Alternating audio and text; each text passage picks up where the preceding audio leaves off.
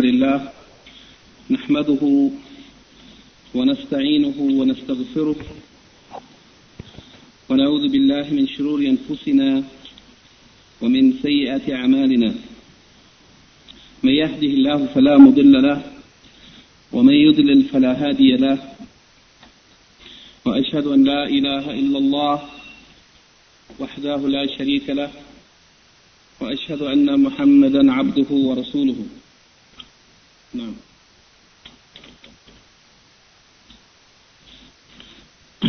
Verily the praise belongs to Allah. We praise Him, seek His assistance and forgiveness, and we seek refuge in Allah from the evil of ourselves and the evil consequences of our deeds. Whoever Allah guides, there is no one that can lead him astray, and whoever Allah leads astray, there is no one that can guide him. I bear witness that nothing deserves to be worshipped except Allah alone, and that He has no partners or associates, and I bear witness that Muhammad sallallahu alayhi wasallam is His slave servant and His messenger. This evening, bi'idhnillahi ta'ala, in this, our 11th lecture concerning the explanation of matters of creed or aqidah as they have been outlined in question and answer format by Hafiz, the great scholar Hafiz al-Hakami rahimahullah in his book entitled A'lam al-Sunnah al-Manshura yani the, the milestones or the, the signposts that are along the road of the people who are interested in knowing what is the correct creed or the correct aqidah of a ta'ifa and najiyah and mansura yani the victorious and saved group that Allah subhanahu wa ta'ala would make victorious in this world in one way or another and that those who would be saved uh, in the next life from the punishment that will befall those who have deviated even temporarily and those who have disbelieved permanently. In the previous lectures we have discussed a number of points Recently, we have discussed the second aspect of the deen of Allah, that is Al-Iman. Uh, after having discussed the pillars of Islam, the five pillars of Islam, and in this section dealing with Al-Iman, the Shaykh Al-Alama Al-Hakami, rahimahullah, he has begun to discuss the first pillar of Iman, that is Al-Iman Billahi, having faith in Allah subhanahu wa ta'ala. And in this discussion, he has gone into great detail to explain this very important fundamental, that is the believing in Allah, which entails, as he said in one of the earlier questions under this section, that it entails the confirmation or the affirmation of Allah's existence, and then the confirmation or the affirmation of the aspects of the Tawheed that are confirmed in the Quran and in the Sunnah, that is Tawheed al-Rububiyyah, concerning Allah's Lordship, that He is the Creator and the Provider, and the one who controls the affairs of the universe, as well as Tawheed al-Uluhiyyah or Ubudiyyah, which deals with the fact that Allah is the only one that deserves to be worshipped. And under that topic he talked about the opposite of Tawheed al-Uluhiyyah, and that is a shirk, and that is, there are two types, major and minor shirk. And then finally, he entered into the topic of Tawheed al-Asma wa Sifat, the Tawheed that deals with the names of Allah and His characteristics. And under this section, because of the importance of it, and the lack of knowledge amongst many of the people, meaning the Muslims, of course, because of this, he has, he has listed a number of questions dealing with the Tawheed of the names of Allah yani that Allah subhanahu wa ta'ala alone has the right to be described with the most beautiful names, al-asma al-husna, and with the sublime or lofty characteristics, the sifat al-ula, that Allah subhanahu wa ta'ala has described himself with or named himself with, and that his Prophet Muhammad sallallahu alayhi has described him with or named him with in the authentic sunnah. So, uh, in the last lecture, one of the questions that we talked about, it mentioned uh, that the meanings that are derived from the name of Allah Al-Ali, Al-A'la. And the Shaykh has said concerning this that What this confirms, this name, what it confirms is the characteristic for Allah, the sifa of al-ulu, al-ulu. And he has said that this ulu, it is confirmed for Allah in all of its meanings. And he said that he mentioned three types of al-ulu, ulu fawqiyatihi. Yani the loftiness or the highness, the exaltedness of Allah's fawqiyah, His being above, above everything of the creation. And this actually, it is referred to by some of the scholars as fawqiyat al-that. Yani ulu al-fawqiyah, it means that Allah Himself, that His divine being is above the heavens and the earth and above the throne. And then he mentioned ulu qahrihi, yani Allah's supremacy, that He has subdued and conquered and vanquished everything in the uh, creation and everything is in submission and humbled before Him and His power and His authority. And then he mentioned ulu sha'nihi, yani the loftiness of His status or His rank. And this has been referred to by most of the scholars as fawqiyat al-qadr or ulu al-qadr. And this means, as Sheikh Abdul Rahman al-Sa'di said, ulu al-qadr, or as Sheikh al-Hakami refers to here, ulu sha'nihi, he said it refers to the highness or the loftiness of Allah's characteristics, Allah's greatness and His glory and His majesty.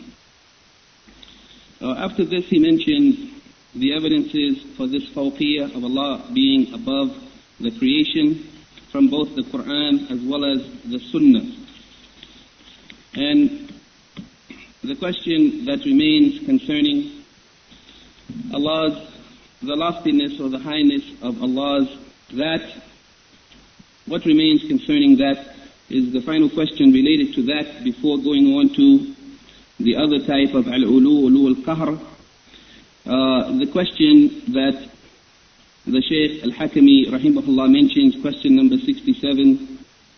What have the أئمة الدين من السلف الصالح What have they said? ماذا قال أئمة الدين من السلف الصالح في مسألة الاستواء Yani what have, have the imams, the leaders, the scholars of this deen, the deen of Allah, what have they said?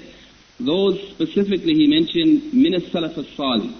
Yani not the scholars of today, but what did the scholars of the early generations, the righteous predecessors, the first generations of the Muslims, the Sahaba, and the Tabi'een, and the Atba Tabi'een, what did they say concerning this issue of al-istiwa, ascension, Allah's ascending above the throne? Allah rising above the throne. As mentioned in the proofs from the previous questions, both from the Quran as well as the Sunnah. What did the righteous predecessors, the scholars from amongst the early generations of the Muslims, what did they say concerning al-istiwa, the ascension of Allah above the throne? And then he says that their statement, all of them, rahimahumullah ta'ala, it is that al-istiwa ghayr majhul, that istiwa, the ascending of Allah, above the throne, it is not unknown. It is not unknown. Some of the narrations from Al-Imam Malik have a different wording. However, this wording is more accurate, as Shaykh Muhammad ibn Salih al explained in differentiating between the two narrations or the two statements that have been reported from the scholars, especially Al-Imam Malik concerning this. He said, Al-istiwa غير مجهول. Some of the narrations said Al-istiwa is ma'loom. Al-istiwa is known. However, in this statement he said it is not unknown. The meaning is basically the same. وَالْكَيْفْ غَيْرُ مَعْقُولٍ And the how of Allah's ascending, and in His ascension it is known. The meaning of it is known in the Arabic language. It is very clear what this expression, istiwa, what it means in Arabic. It is known what it means. As, this, as most of the scholars of Sunnah said, it means it means al-ulu, highness, or irtifa, that he went up, or su'ud, that he rose up. This is the meaning of istiwa. However, the how of it, how does Allah ascend? He said this is غير معقول. In some of the narrations he said غير معلوم. Yani istiwa is known, but the how of it is unknown. Here, in this narration, it is more particular. It said it is غير معقول, meaning it cannot be known by the aql. The intellect cannot understand the how of Allah's characteristics, His qualities or His actions. Just as we cannot know how is Allah's divine being. We don't know how it is. We know that Allah exists, but how is it? We don't know. And likewise, His actions and His qualities and His characteristics, We don't know. There are only two ways to know. Either by the intellect, by using the intellect, or by revelation. Allah has not revealed the how of it. And here, Al-Imam Malik, as it is reported from him, he said the how of it is غير معقول. It cannot be known by the aql. It cannot be known by the mind. Therefore, if it cannot be understood by the mind, and no revelation has come concerning it, then it is, it is not possible to know it. Well, iman bihi wajib, while believing or having faith in it is obligatory, su'al anhu bid'ah, and asking about it is innovation. Asking about the how of Allah's characteristics and His qualities and His actions, how does He ascend, how does He descend. This is innovation. Because the companions of the Prophet ﷺ, they have not asked him about it. They have not asked him how. They know what he means in Arabic language when he said, ثُمَّ اسْتَوَى عَلَى الْأَرْشِ Then Allah ascended above the arsh. They understood the meaning of it. As for the how of it, exactly how does he ascend, they didn't know and they didn't ask. And the Prophet didn't explain, sallallahu alaihi wasallam, nor did the later generations who came after them ask how. Therefore, asking about it, it is innovation. And then some of the scholars, like the Sheikh, the Sheikh of Al Imam Malik, his Sheikh Rabi' ibn Abi Abdurrahman, rahimahullah, he added to the statement, he said, وَمِنَ اللَّهِ الرِّسَالَةِ That the message, it is from Allah. وَعَلَى الرَّسُولِ الْبَلَاغِ and it is upon the messenger to deliver it. The message is from Allah, and it is the responsibility of the messenger to deliver it. وَعَلَيْنَا التَّصْدِيقُ وَالتَّسْلِيمُ and it is upon us, the true believers, to merely believe in it, at tasdeeq, to testify to the truthfulness of it, with taslim, and to submit to it with full submission, without questioning it or arguing over it. This is the answer that the Shaykh al-Hakami rahimahullah has given concerning the statement of the Imams of this deen from amongst the Salaf al-Salih concerning the issue of istiwa. That istiwa, it is something which is not unknown. Its meaning is known. The how of it, it is not possible to know by the intellect. It is not possible. Believing in it is obligatory because Allah has confirmed it in the Quran in clear language and the Prophet ﷺ has confirmed it in authentic hadith. Therefore it is wajib to believe in it. وَالسُّؤَالَ anhu, meaning asking about the how of it, the kayfiyah of it, that is innovation. The message is from Allah, the deliverance of that message is upon the Messenger of Allah, and it is our responsibility to believe in it, and to submit to it. He said, this is what they have said concerning all of the ayat in the Quran concerning the asma of Allah and the sifat of Allah, and that which has come in the hadith of the Prophet sallallahu alaihi wasallam. This is what they have said concerning these ayat, and this is what they have said concerning these ahadith that deal with the names of Allah and the sifat of Allah. They said, as Allah said in the Quran, in Surah Al Imran, chapter 3, verse 7, آمنا به كل من عند ربنا آمنا به We believe in it. We believe in it. That is the tasdeeq. كل من عند ربنا That is the tasleem. All of it is from our Lord. Therefore we submit to it and we surrender and we don't debate or argue or attempt to refute it. And as Allah subhanahu wa ta'ala said in Surah Al-Imran, chapter 3, verse 52, آمنا بالله واشهد بأننا مسلمون that we believe in Allah. That is the tasdeeq of what Allah has delivered, the testifying to the truthfulness of it. وَاشْهَدْ بِأَنَّا مُسْلِمُونَ Therefore bear witness that we are of the Muslims, those who submit and to, who surrender to that which has been delivered through the Messenger of Allah sallallahu alayhi wasallam. And that which he has delivered concerning this matter, it is the, that which is required of the Muslims to believe in concerning the ulu or the loftiness or the highness, the exaltedness of Allah subhanahu wa ta'ala uh, in all of the meanings of al-ulu as he has mentioned in the previous question. In the next question he talks about another aspect of al-ulu, ulu fawqiyatihi, that Allah's being above, that it is a highness of his being above. And now he talks about ulu al-qahr. Al-qahra, it means to conquer or to vanquish or to subdue.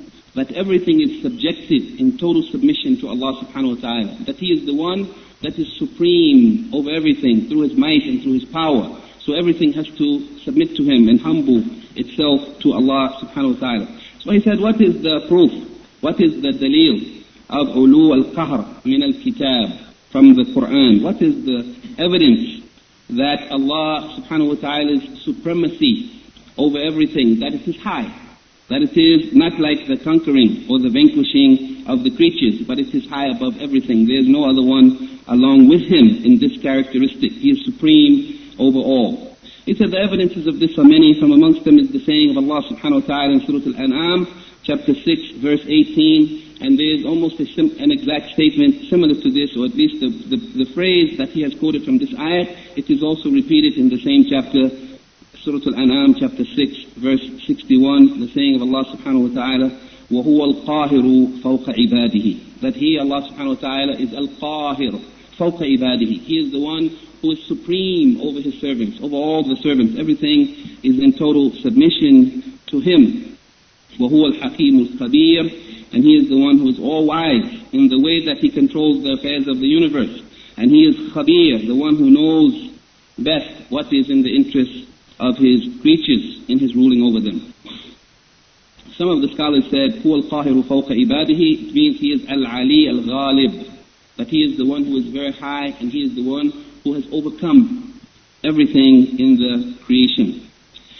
He said this ayat, وهو القاهر فوق عباده, that he is the one who is supreme above his servants.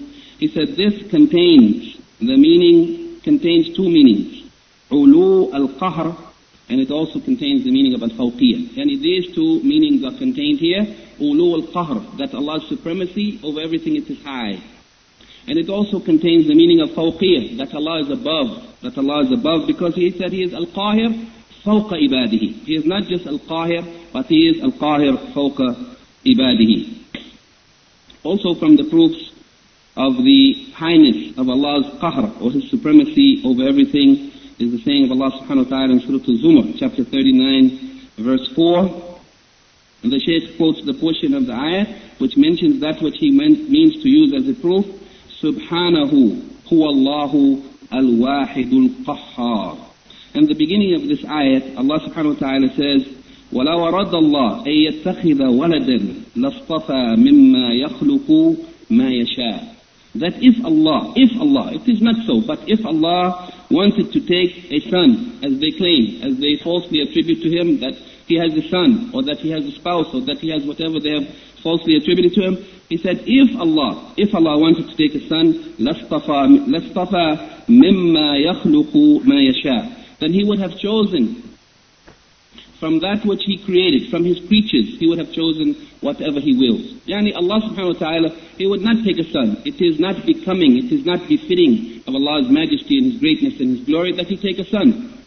But were He to take a son, it wouldn't be by marriage and giving birth. It would be by taking something from the creatures that He has created as a son for Him. But that is also unbefitting of Allah subhanahu wa ta'ala, and He refutes such an idea by saying, as the Shaykh has quoted here, Subhanahu, Subhanahu. At-tasbih, it means, it is the affirmation of perfection for Allah. And it is the negation of any type of imperfection for Allah. And that which they accused him of taking a son, that is imperfection. Allah has no need of a son. So he said, Subhanahu, huwa Allahu al-wahidul qahhar. That he is Allah. How can he take a son? He is Allah al-wahid al-qahhar the one unique, Al-Qahhar, the one who's supreme over everything. There are six verses in the Quran that mention these two names together, Al-Wahid, Al-Qahhar. In fact, every place where Al-Qahhar came in the Quran, it came with this name, Al-Wahid, Al-Wahid, Al-Qahhar. And some of the scholars have discussed this point. Another verse that he mentions, which contains these two names, is the saying of Allah in Surah Al-Ghafir, chapter 40, Verse 16. لمن الملك اليوم to whom belongs the sovereignty or the dominion or the kingdom al-yawm. This is on Yawm Qiyamah, when Allah subhanahu wa ta'ala will have the people all in front of Him. And everything of their matter, everything will be seen, every, nothing will be hidden from Allah subhanahu wa ta'ala. The creatures with their defects and their shortcomings and their weakness and their inability, it will all be clear and it will be obvious. And on, at that time it will be said, لِمَنِ الْمُلْقَ الْيَوْمِ Yani whose is the kingdom or the authority or the dominion al-yawm on Yawm al-Qiyamah? And Allah subhanahu wa ta'ala will answer, Lillahi al-Wahid al-Qahhar. That it all belongs to Allah al-Wahid, the one who is unique and there is no other one besides Him to share with Him or to be equal to Him or to be compared to Him. He is Al-Wahid Al-Qahhar, the one who is supreme and powerful over everything. And then he mentioned the saying of Allah subhanahu wa ta'ala from Surah Al-Sad, chapter 38, verse 65, قُلْ إِنَّمَا أَنَا مُنذِرٌ Yani, he is saying to the Prophet sallallahu alaihi wasallam, say, إِنَّمَا أَنَا مُنذِرٌ That indeed, verily, I am only a warner.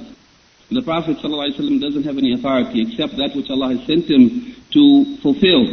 قُلْ إِنَّمَا أَنَا مُنذِرٌ وَمَا مِنْ إِلَهٍ إِلَّا اللَّهِ الْوَاحِدُ الْقَهَّارُ And there is nothing, there is no, nothing that deserves to be worshipped except Allah. وَمَا مِنْ إِلَهٍ In the Arabic language, the meaning of this is the same as La ilaha. وَمَا مِنْ إِلَهٍ There is absolutely no ilah.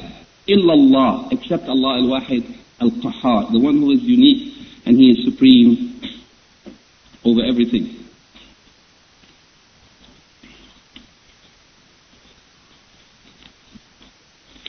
Shaykh Abdul Rahman al-Sa'di, rahimahullah, concerning this ayat in his tafsir, uh, he discussed the beginning, the meaning of the ayat from the beginning of it, and the meaning here of وَمَا مِنْ إِلَهٍ إِلَّا اللَّهِ He said it means that there is no one that deserves to be worshipped, or there is no one, يعني يعبد بحق إلا الله. There is no one that is worshipped with the right, يعني one, no one that is worshipped that has the right to be worshipped except Allah. Al-Wahid al-Qahhar, he said, it means that this is the confirmation or the affirmation of Allah's uluhiyyah. Yani these two names are to confirm that Allah is the only one that deserves to be worshipped. When he said, وَمَا مِنْ إِلَهٍ إِلَّا اللَّهِ That there is nothing which deserves to be worshipped except Allah. The proof of it, or from the proofs of it, is that He is Al-Wahid Al-Qahhar. He is the one who is one and alone and unique, and who is supreme over everything. He said this is the confirmation of His uluhiyyah, with this clear and definite, decisive proof that He is alone, and that He, ha he has conquered or vanquished everything. For indeed, Al-Qahr, Yani this characteristic of supremacy or vanquishing or conquering everything, it is inseparable from the characteristic of being unique.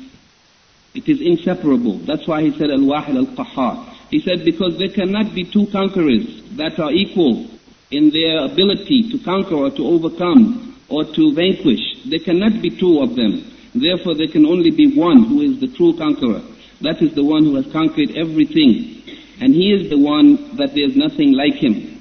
He is the one that deserves to be worshipped alone, just as He is the one who is supreme alone. There is no other supreme being with Him, therefore He is the only one that deserves to be worshipped. He said this has also been confirmed, the fact that Allah deserves, that Allah is the only one that deserves to be worshipped. In the end of the ayat, where Allah subhanahu wa ta'ala says, رَبُّ السَّمَاوَاتِ وَالْأَرْضِ وَمَا بَيْنَهُمَا That He is the Rabb of the heavens and the earth and whatever is between them. He is the creator of them, and He is the one who nourishes them, and He is the one who controls them with every type of control or arranging of their affairs. And this is also a confirmation of Allah subhanahu wa ta'ala's His right to be worshipped alone.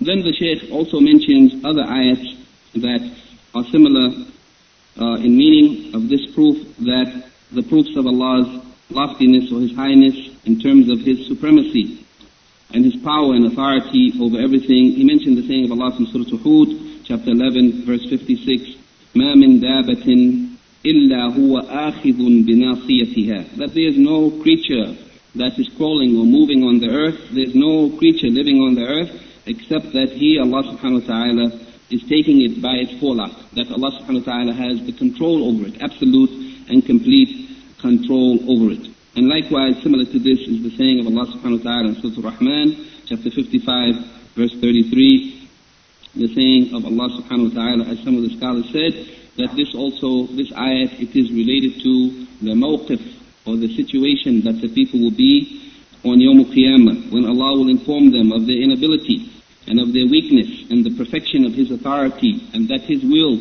is the only will that is executed and His power over the people, He will inform them of this and then He will say to them, like in, in a way of a challenge to them, Ya ma'ashar al-jinn wal-ins, O assembly of jinn and men, إن استطعتم أن تنفذوا من أقطار السماوات والأرض فانفذوا. That if you are able to go beyond the, the zones or the regions of the heavens and the earth, and if you are able to escape from the dominion, from the kingdom and the authority and the power of Allah, فانفذوا. Then go, go forth.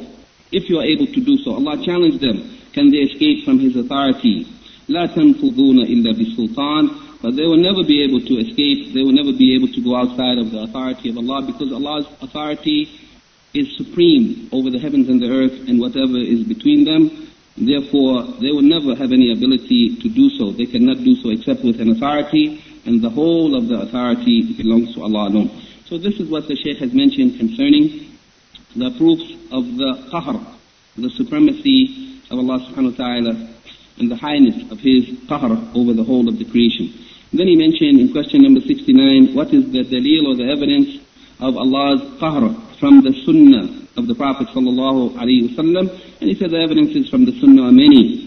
From amongst them is the saying of the Prophet sallallahu alaihi wasallam, reported by Imam Muslim in his Sahih, and Abu Dawud and Ibn Majah in the Sunan.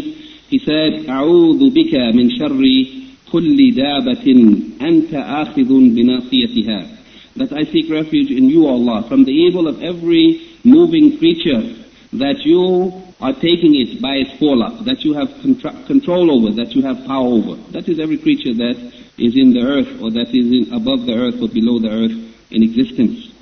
Also, of the proofs from the Sunnah, he said is the saying of the Prophet ﷺ, which is reported in the Musnad of Imam Ahmed, and the Shaykh al-Albani, rahimahullah, has declared this hadith to be sahih in a number of his books, including Silsila al-Hadith al-Sahiha and Kalim al-Tayyib and other books. He said that this hadith is sahih, even though some of those who have checked Alam al-Sunnah, some, in some of the editions of it in the notes, some of them have uh, questioned the authenticity of this hadith. However, the Shaykh has given a lengthy discussion of it in his Sahih, proving its authenticity. The statement of the Prophet sallallahu alaihi wasallam, Allahumma inni abduka وابن عبدك وابن أمتك ناصيتي بيدك ماض في حكمك عدل في قضاؤك O Allah, verily I am your slave and the son of your slave and the son of your female slave.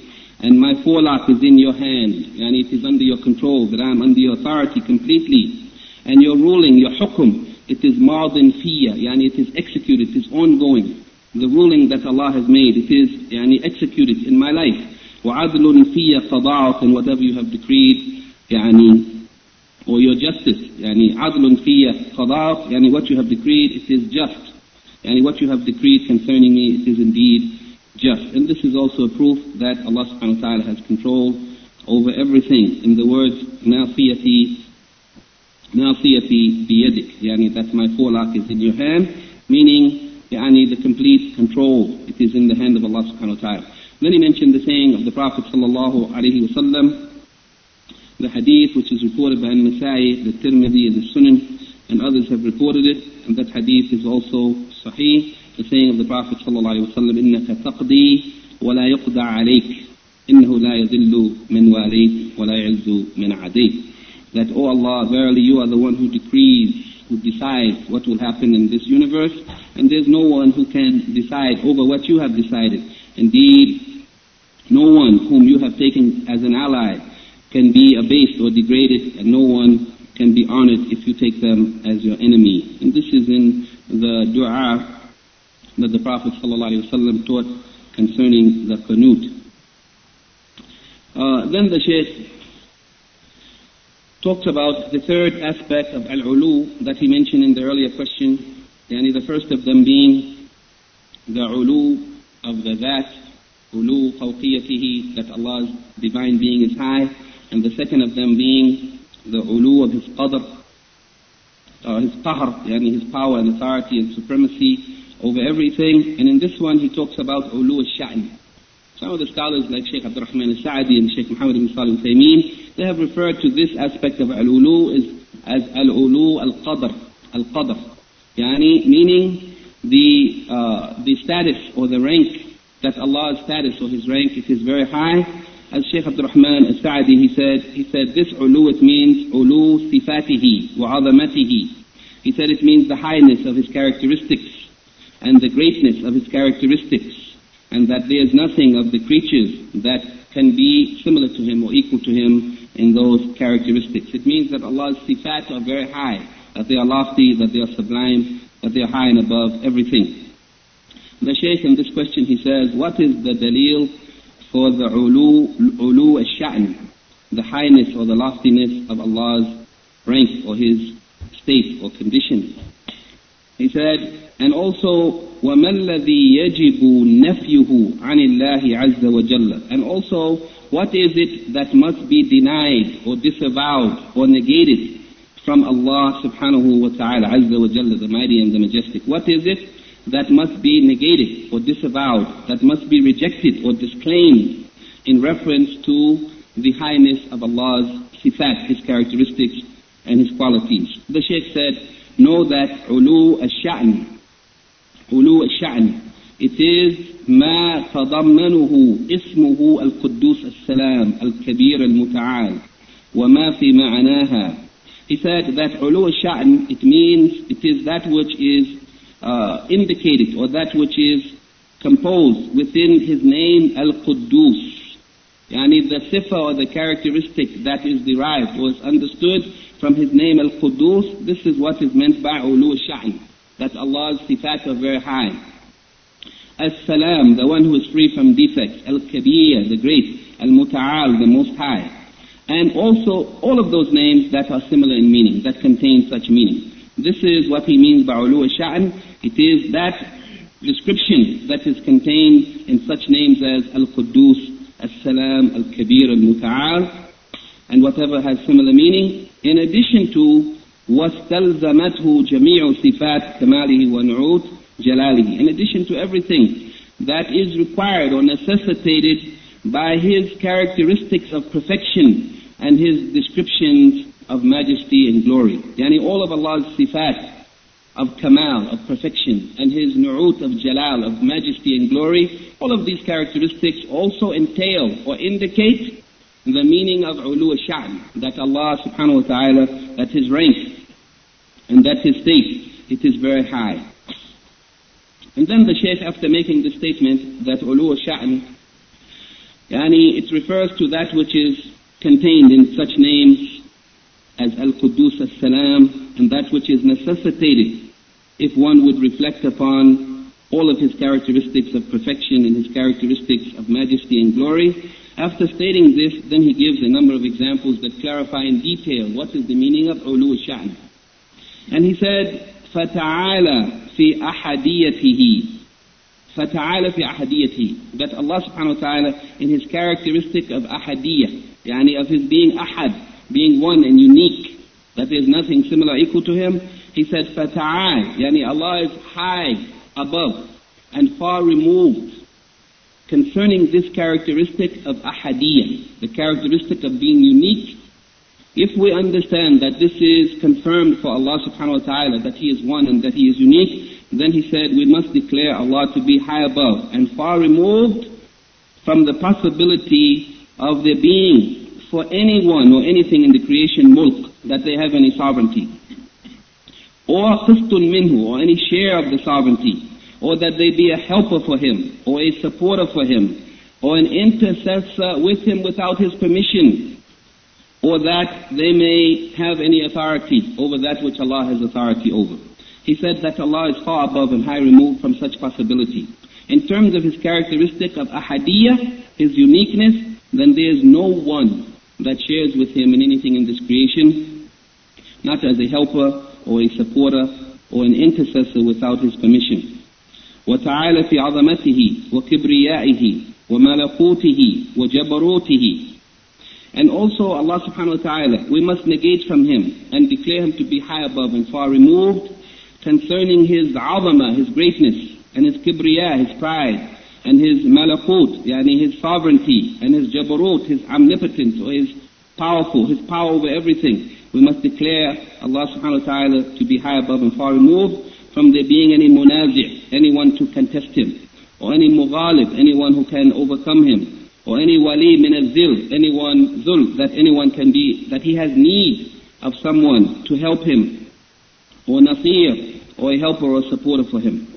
وتعالى في صمديته and likewise in his characteristic of samadiyah that Allah subhanahu wa ta'ala is far, is far above and he is high above and far removed from anyone ascribing to him a sahiba that he has a companion or al-walad or a child or al-walid a parent or al-kufu al-equal or al-nadhir similar Yani Allah subhanahu wa ta'ala in His samadiyah, His characteristic of samadiyah, that He is self-sufficient. He is without need of anything or anyone. But everything in the creation is in need of Him, and everything in the creation turns to Him for their needs. In this characteristic of Allah subhanahu wa ta'ala, we must negate from Him that He has any companion, or that He has a child, or that He has a parent, or that He has an equal or anyone that is similar to Him. وتعالى في كمال حياته وقيوميته وقدرته and we must also declare Allah to be high above and far removed in terms of the perfection of His life and His being self-sufficient, qayyumiyyah. In terms of this and His power, then we must declare that we must negate or disavow from Allah subhanahu wa ta'ala al-maut, yani the possibility that Allah could die. Allah is high above such because Allah's hayat is perfect and His qayyumiyyah is perfect. Al-Huwa al-Qayyum means that everything is dependent upon Him for the existence. And He is self-sufficient without any need of anyone. Therefore we cannot ascribe to Him al-Maut, death, or a sinner, slumber, or naum, sleep, or ta'ab, tiredness, or i'ya, exhaustion. Yani Allah subhanahu wa ta'ala, He does not become tired, nor exhausted, nor does He sleep or slumber, nor can He die. And then He said, وَتَعَالَى فِي كَمَالِ ilmihi, and also Allah subhanahu wa ta'ala.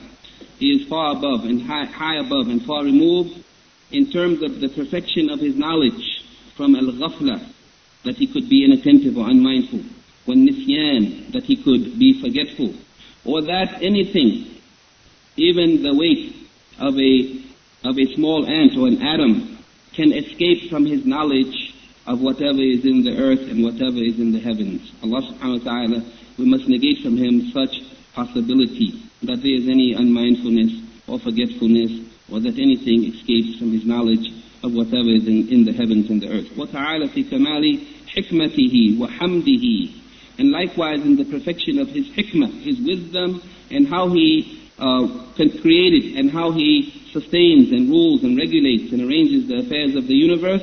وَفِي حَمْدِهِ And his right to be praised due to his actions and his qualities and his characteristics, the perfection of his hikmah and the perfection of his right to be praised necessitates that we negate from him that he created the creation yani without any purpose and that he has left the creation without any purpose, without any order and without any prohibition and without any resurrection and without any recompense for what the creatures have done in this world. This is yani beyond the perfection of Allah subhanahu wa ta'ala and His hikmah in the creation of the creation and in His actions that deserve, that deserve to be praised. وَتَعَالَى فِي كَمَالِ عَدْلِهِ And likewise Allah is high above and far removed in the perfection of His justice.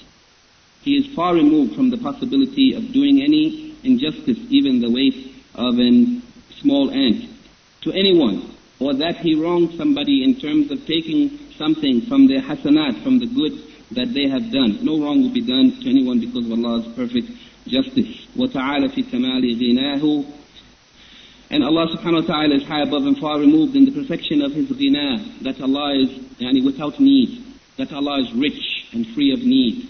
Allah is ghani. وَأَنْتُمُ الْفُقَرَاءُ Allah is the one who is rich, who is without need, and the rest of the creatures are all poor and in need. So Allah subhanahu wa ta'ala in His ghina, He is yani also high above and far removed from the possibility of being fed or being given sustenance or that He be in need of anyone for anything. Allah is far above uh, and far removed from such possibility. Then the Shaykh closes yani, the detailed explanation that he is giving concerning the highness or the loftiness of Allah's sha'n or His qadr or His manzila, Allah's high status, or the perfection of His characteristics and His qualities, He said, وَتَعَالَ فِي جَمِيعِ مَا وَصَفَ بِهِ نَفْسَهُ ووصفه به رسوله صلى الله عليه وسلم عن التعتيل والتمثيل. That Allah subhanahu wa ta'ala is high removed in reference to everything that He has described Himself with. and everything that his messenger sallallahu has described him with. it is, it is beyond Allah that we should ascribe to him a ta'atil or tamthil. That is, in reference to what he has described himself with, it is unlawful and it is unjust that anybody uh, perform these crimes or the acts of a ta'atil or a tamthil. A ta'atil, it means to empty the names of Allah from their meaning or to negate and deny their meaning. And a tamthil, it means to make examples for the characteristics of Allah in the characteristics of the creatures, that you make an example. How is Allah's characteristic? One of His sifat, the example for it is the example of the characteristic of a creature. This is prohibited. So this ta'atil and this tamthil, both of these also are to be rejected and to be negated and disavowed from uh, to be used or to be used in reference to the characteristics of Allah subhanahu wa ta'ala. And then finally he said, وَسُبْحَانَهُ وَبِحَمْدِهِ وعز وجل وتبارك وتعالى وتنزه وتقدس عن كل ما ينافي إلهيته وربوبيته وأسمائه أو ينافي إلهيته وربوبيته وأسماعه الحسنى وصفاته العلى that Allah subhanahu wa ta'ala, yani these expressions or expressions of praise having similar meanings, yani the affirmation of every perfection for Allah and the negation of any imperfection for Allah subhanahu wa bihamdihi. Some of the scholars said that the meaning of this together, that at-tasbih, it means the negation of any imperfection for Allah, and alhamd, it means the affirmation of every perfection for Allah. Because of Allah's perfection, He is praised. And we say tasbih to negate any imperfection from Him. Azza wa Jalla, He is the mighty and the majestic. Wa tabaraka wa ta'ala, and He is the one who is blessed uh, in Himself and in His sifat, and He is the Most High. Wa tanazza wa taqaddas, and He is the one who we negate from Him any type of defect or shortcoming or imperfection, and declare Him to be the one who is holy and perfect and who is free from everything that negates or that nullifies his ilahiyah, his uluhiyah, his divinity, and his rububiyyah, his lordship, and his beautiful names, and his lofty characteristics.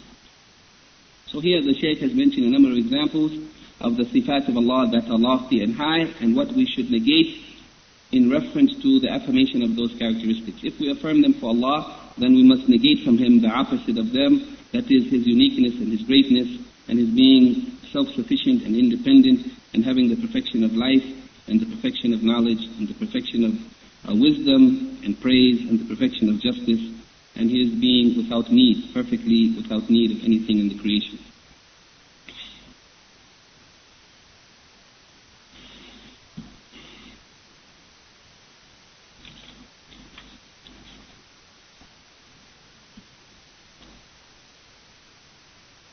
Sheikh Al-Sa'di has mentioned some points here that are any further clarification of what we have discussed up until now. And it is worth mentioning something from them. From amongst what he has mentioned in his explanation or sharh of the section of Ibn al-Qayyim rahimahullah's book Al-Kafiya Al-Shafiya, the section entitled Tawheed al-Anbiya wal-Mursaleen. The Tawheed of the Anbiya and the Mursaleen as opposed to the Tawheed of the people who have deviated and corrupted the Tawheed. In his explanation, Al-Haqq Al-Wadih Al-Mubin, Shaykh Abdurrahman Al-Sa'di, he has explained the poetry of Ibn al-Qayyim in his mentioning of the names of Allah and the characteristics of Allah and the explanations. Then he has given further explanation of those names. From amongst the names that he explained is Al-Qahhar. And he said Al-Qahhar is the one who has vanquished or subdued everything in the creation, jami' al-kainat, everything that exists, and that everything of the created beings is humbled or abased and subjected to him, to his power and to his will. Everything that exists in the upper realms of this universe and in the lower realms of the universe, everything is in submission to Allah. He said that no action takes place, no even stillness in the universe except by His permission. He said, whatever He wills, it will be, and whatever He does not will, it will not be. That all of the creatures are in need of Allah subhanahu wa ta'ala and are incapable or unable to do anything except by the help of Allah. He said they don't possess, possess anything for themselves. نَفْعًا وَلَا ضَرًّا وَلَا خَيْرًا وَلَا شَرًّا That the creatures don't possess any benefit nor any harm. Nor do they possess anything that is good or that is evil. It is all controlled by Allah. Then Shaykh Abdul Rahman As-Sa'di rahimahullah says, then the author, meaning Ibn al-Qayyim rahimahullah, he said, then he said that his qahr, yani his supremacy over everything, it necessitates other characteristics. It necessitates, and this is what Shaykh al-Hakami has mentioned earlier concerning the manners of evidence or the indications of the Asma al-Husna, the, the beautiful names of Allah, that they have different ways of indicating or pointing to the various qualities of Allah and from amongst those ways is iltizam. Iltizam. The third of those manners that we discussed previously is iltizam. That some of the names of Allah, that first they point to Allah subhanahu wa ta'ala directly, and then they point to the characteristic that is understood from that name, and thirdly they point to other characteristics of Allah that are of necessity. If you reflect upon that name and that characteristic, it could not be unless there are also other characteristics for Allah. And here the Shaykh gives an example of that for Al-Qahhar, he said that Allah's supremacy, it necessitates his hayat, his life, and his izz, his izzah, his might, and his qudra, his power.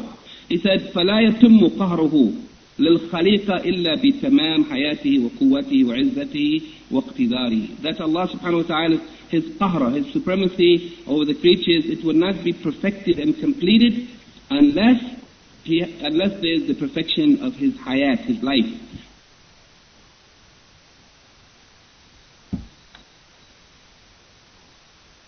mentioned, from amongst that which he has mentioned in the same book, he has mentioned the names of Allah.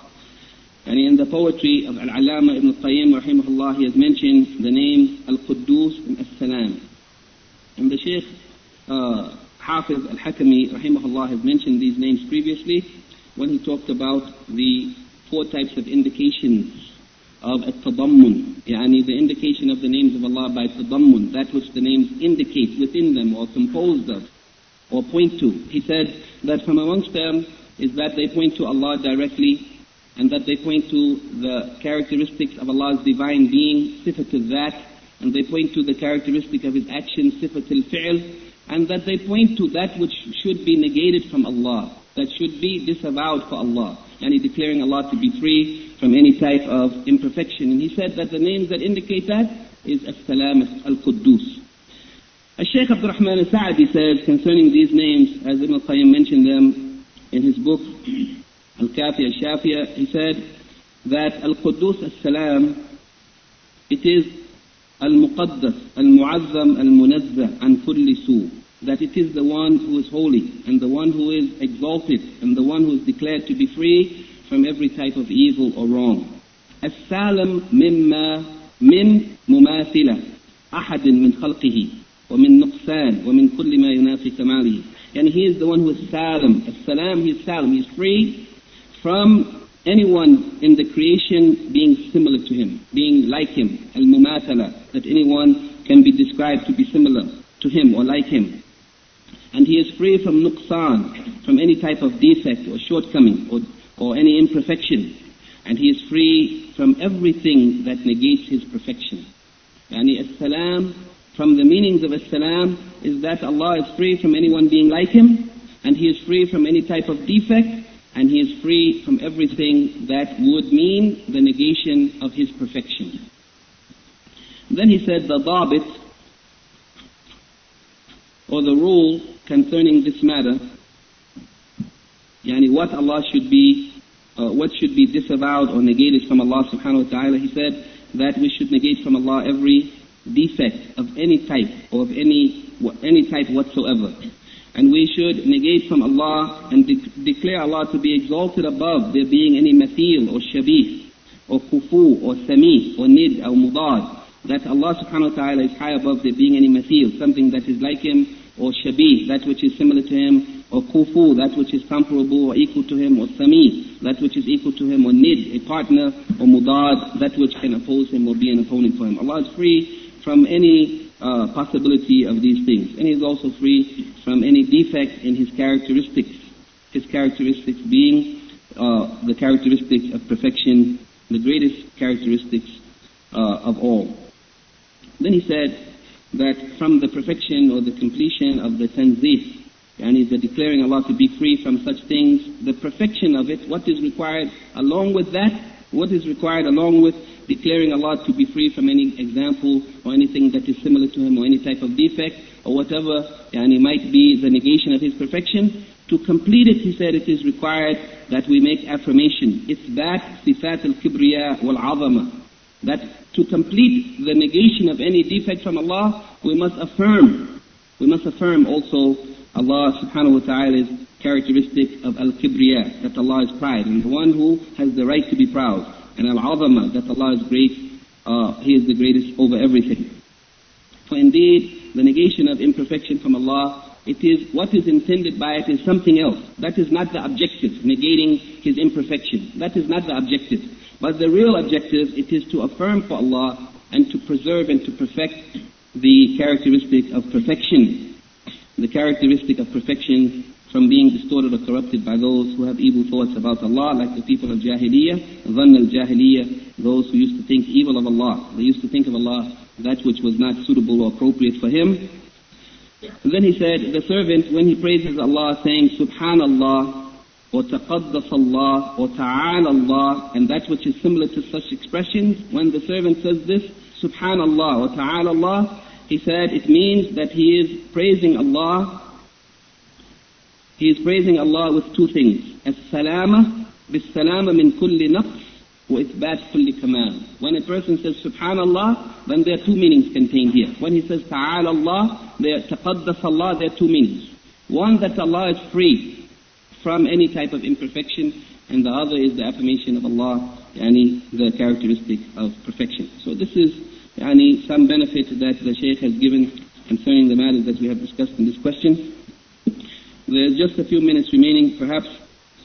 Um, rather than to go on to the next question, which is very lengthy, and it is a very important question. Perhaps we can introduce it, but we will not be able to finish it. Yani, uh, the next question is related to the meaning of the statement of the Prophet ﷺ concerning al-asma al-husna, man ahsaha dakhala al-jannah. Yani, inna lillahi tis'atan wa tis'ina isman. That Allah has 99 names من أحصاها دخل الجنة in some of the narrations of the hadith من حفظها دخل الجنة يعني whoever أحصاها or حفظها that person will enter the Jannah and the Shaykh says that there are various meanings given to this hadith how much time is remaining for that man? Five minutes the Shaykh says that there are various meanings given to this hadith from amongst the meanings he said, he said this has been explained with different meanings. From amongst those meanings, he gives three interpretations of men ahsaha dakhal al-jannah. From amongst the meanings or the explanations that he has given, he said, حفظها ودعاء الله بها والثناء عليه بجميعها. Yani one of the meanings is memorizing those names and supplicating Allah by those names and praising Allah by all of His names. Yani one of the meanings of men ahsaha dakhal al-jannah, it means to memorize them and to supplicate to Allah by those names and to praise Him by them. And this is the best of the meanings that has been given by the scholars. And Ibn Qayyim, uh, he has mentioned a discussion concerning this in some detail, perhaps, and we will discuss it later after mentioning what the Shaykh has said here. This is one of the meanings. The second of the meanings that he mentions, it is, yani, he is giving some tafsil or fuller explanation of the possible, the possible meaning that could be given to min ahsaha. He says that from the meanings that have been given, he said concerning those things that it is permissible for the person to act in accordance with it. Yani those characteristics, that it is permissible. يَصُوبُ الْإِقْتِدَاءُ بِهِ and it is permissible that you act in accordance with that, that you follow that, that you take it as a model or an example. He said it is like the name Ar-Rahim and Al-Kareem, the merciful and the generous or the noble. He said such names that is, it is permissible for the person to use as a model and try to model themselves after such characteristics. He said the person should train themselves or they should accustom themselves to acting in accordance with those characteristics such that it would be correct that they be described by it. Yani this is in reference to those things yani, or in a way that is suitable or appropriate to the human being. Yani it is not that the person will take on the characteristic of Ar-Rahmah or like the characteristic of Allah, but in the way that the human being is allowed to be described with being merciful or being generous. He said those names that it is permissible to take as a model or an example and act in accordance with them, then the person should train themselves to act in accordance with these characteristics so that they would be described by it, so that it would be correct that they be described with such a description. And from amongst those names that are particular and specific to Allah subhanahu wa ta'ala, such as Al-Jabbar, Al-Azim, Al-Mutakabbir. These names, Al-Jabbar, Al-Azim, Al-Mutakabbir, these are names that it is not fitting and it is not proper that the human being should try to be described with such names. He said in reference to such names, it is required that the person affirm them and that they submit and surrender themselves in humility to these meanings that Allah is Al-Jabbar, and yani the one who is over everything, who compels and forces whomever He wills or whatever He wills to do His will, that He is Al-Azim, the mighty and the great and the supreme, and Mutakabbir, He is the one who is great and who is proud. He said these names it is merely required that the human being should confirm them, should affirm their meaning, and that they should not attempt to describe themselves or to clothe themselves yani to wear these characteristics, to take them on for the human being, because these are characteristics that are exclusive to Allah alone. As for those characteristics that contain the meaning of al-wa'ad, yani the promise that Allah promised, such as al-ghafur, al-shakur, al-afu, al-ra'uf, al-halim, al-jawad, al-kareem, yani that Allah is forgiving and that Allah appreciates what the human being does and that Allah is pardoning and that Allah is merciful and forbearing and generous and so on. Such characteristics like this, from these names he said, min ahsaha, it means that the person should take a stand concerning them having hope and being desirous of those things that Allah has promised. Being desirous and having hope that Allah will be generous and that Allah will be forgiving and that Allah will be pardoning and so on. These names of Allah. He said, as for those names which contain the meaning of Al-Wa'id, Al-Wa'id, the threat. Al-Wa'ad is the promise of Allah, and the Wa'id is the threat of Allah, and as the scholars of Sunnah said, that Allah's promise is true and He will never fail to fulfill it. What He has promised He will do. And what He has threatened with, He might fulfill it. And He might punish whomever He wills who has disobeyed Him justly, or He might forgive them if He wills. As far as those characteristics that contain the meaning of Al-Wa'id, such as the characteristics of Aziz, the mighty, Zuntiqam, the one who, who, who takes retribution, Shadid al-Iqab, the one who is severe in punishment, Sari al-Hisab, who is quick in accounting, taking account. He said these characteristics the person should take the position of al-khashya wa ruhba, that the person should have fear and be in awe, fear of Allah subhanahu wa ta'ala's threat. This is the second interpretation that we should look at the names of Allah in different ways, those which are suitable for the human being to be described with in accordance with the imperfection of the human being. The human being should try to possess these qualities, and those which are exclusive for Allah, we should acknowledge them and surrender ourselves with them, and those which have the meaning of promise, we should hope for it, and those which have the meaning of threat, we should fear it. The third interpretation of min ahsaha dakhal al-jannah, the Shaykh said, uh, that it is the servant witnessing the names of Allah, yani acknowledging the names of Allah and giving them their rights, giving, fulfilling the rights of those names, wa ubudiyatan. Yani the right of knowing them, knowing their meanings and understanding them, and then worshipping Allah according to them. Knowing them and worshipping Allah according to them. The example of this that he gives, he said, he gives an example, and then he explains that example. The example of how we know the name of Allah and how we worship Him according to it, he said, the one who witnesses and acknowledges the highness of Allah, the ulu of Allah, over His creatures. Inshallah, we'll stop for the adhan. After the adhan, just complete this point, bi'idhnillah. Inshallah. Allah Akbar, Allah. Allah.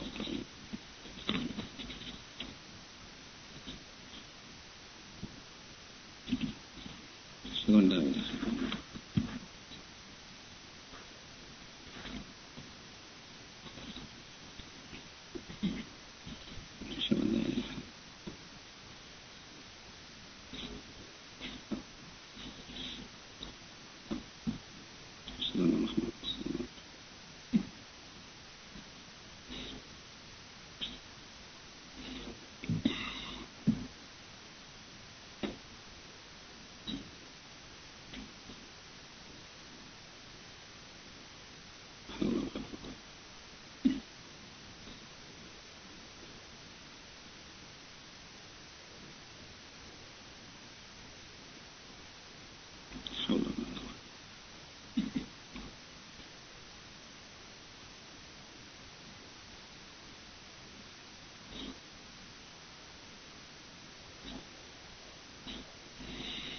And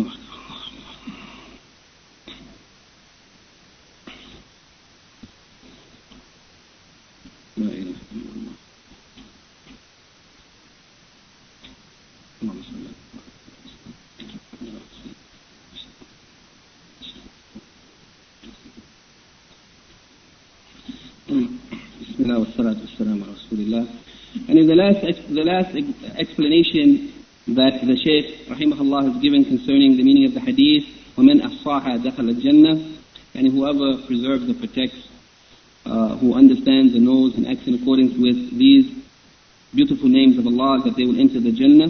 The third explanation he has given is that the person witness yani acknowledge these names and give them their full rights in terms of knowing their meanings, understanding what they indicate and what they require of him, and then worshipping Allah in accordance with that. The example he has given is the person who witnesses the ulu of Allah. Yani the characteristic of Allah being high, lofty, being above His creation. He said the person who witnesses the ulu of Allah above His creatures, His being above them, that He has ascended above His arsh, and that He is ba'inan min khalqihi, completely separate from His creation. Allah is al-khaliq, He is the creator, and everything else is makhluk, creation. And Allah is completely separate and distinct from His creation. He is not a part of it, and He doesn't go inside of it. He is completely separate from it, high above everything that He has created. He said, whoever acknowledges this, along with the all-encompassing knowledge of Allah, yani that Allah has knowledge of everything completely, and His power uh, over everything, and whatever else this entails, and then they worship Allah in accordance with what is required or necessitated by this characteristic, such that the person's heart has a samad, yani a, the one that one seeks their needs from, one that one takes as a goal or an objective to fulfill one's needs, such that one's heart has a samad that it goes up to, calling on Allah, knocking and standing in front of Allah, standing like the humble serv, servant who is in front of a mighty king, standing in front of Allah in light of Allah's loftiness, His sublimity. And that person feels, has the feeling, and as a result of knowing Allah's name and His characteristic, they have the feeling that His speech and that His actions are going up and that they are displayed in front of Allah subhanahu wa ta'ala who's above everything. That their actions are going up to Allah and that they are displayed openly in front of Allah. So that person will feel shy that anything from his speech or his actions would go up to Allah that would disgrace him or that he would be exposed and shamed as a result of that.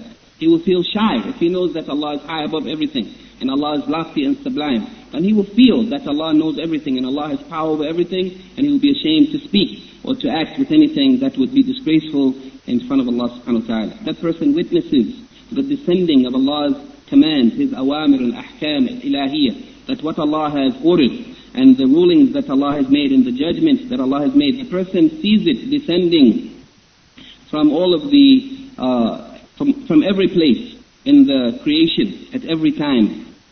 He said, with every type of tadbir or tasarruf that Allah manages and controls and arranges all of the affairs and everything, whether it is giving, causing death or giving life, or uh, exalting somebody, giving them yani, respect and honor, or degrading or belittling someone, lowering or raising, giving and holding, and removing the trials or afflictions or sending them upon the people, along with the turning of the days, yani the rotation of the affairs of the people, people's conditions changing from one condition to another, and other things from the tasarrufat, or the actions of Allah in His creation, in His dominion, in His kingdom that no one can do except Him.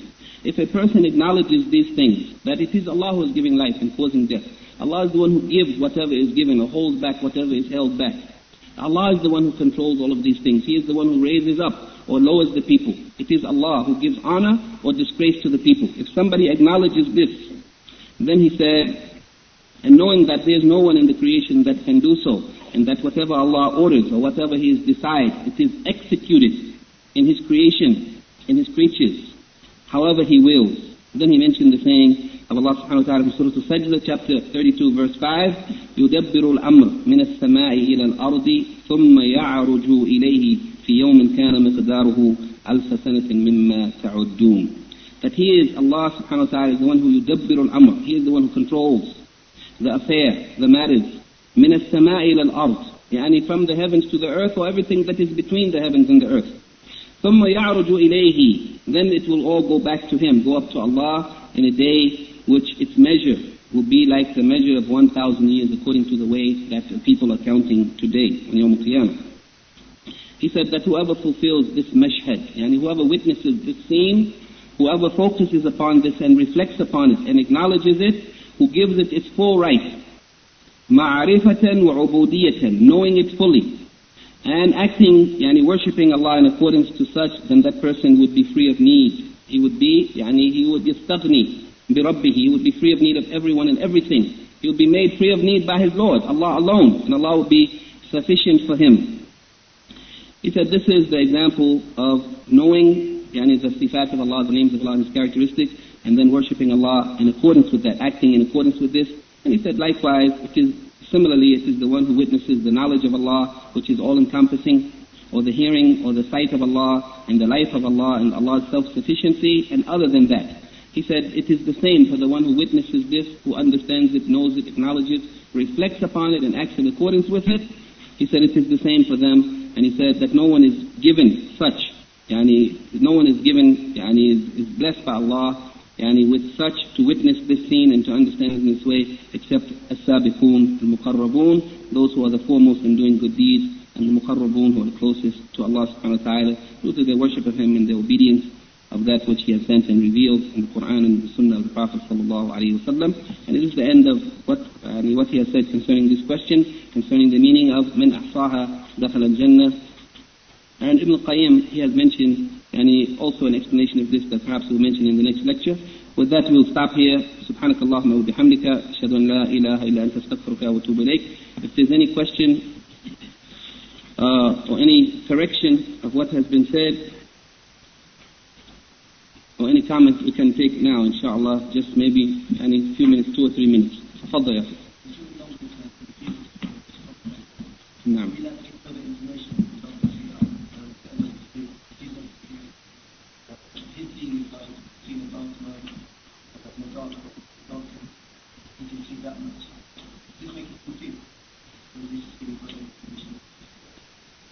Yeah, the brother's question is, is it permissible, uh, if we said that it is not permissible to make tamthil, to make examples of Allah's sifat, then it, is it an example of making tamthil when we say that Allah sees everything, and He sees, He can see a black ant that is in the darkness of the night walking on a black stone.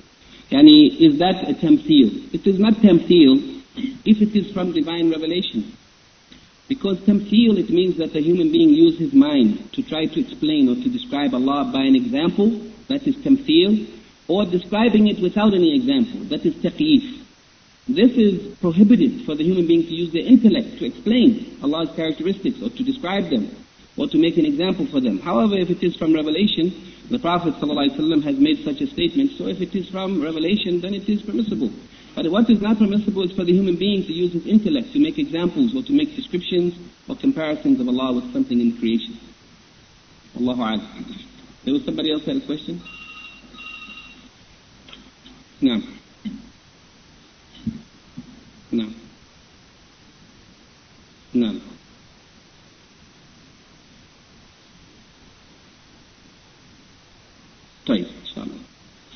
sister asked a question in reference to uh, the ayah in Surah Al-Sajdah, the last ayah which we mentioned, uh, that the, that everything would descend up to Allah on a day which would be equal in measure to a thousand years, yani alfa sanatin mimma ta'uddun. Yani it means it would be equal to a thousand years according to what we consider as a year today. What we consider as a year in our timing, it would be a day, that day it would be equal to what today is equal to a thousand years.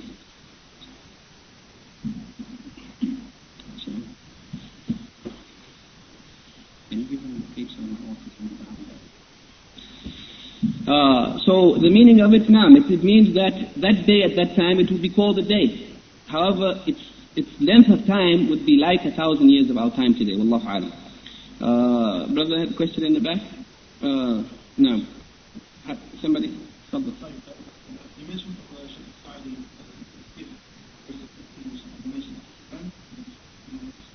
نعم السلامة من النقص means that Allah is free from any defect or shortcoming.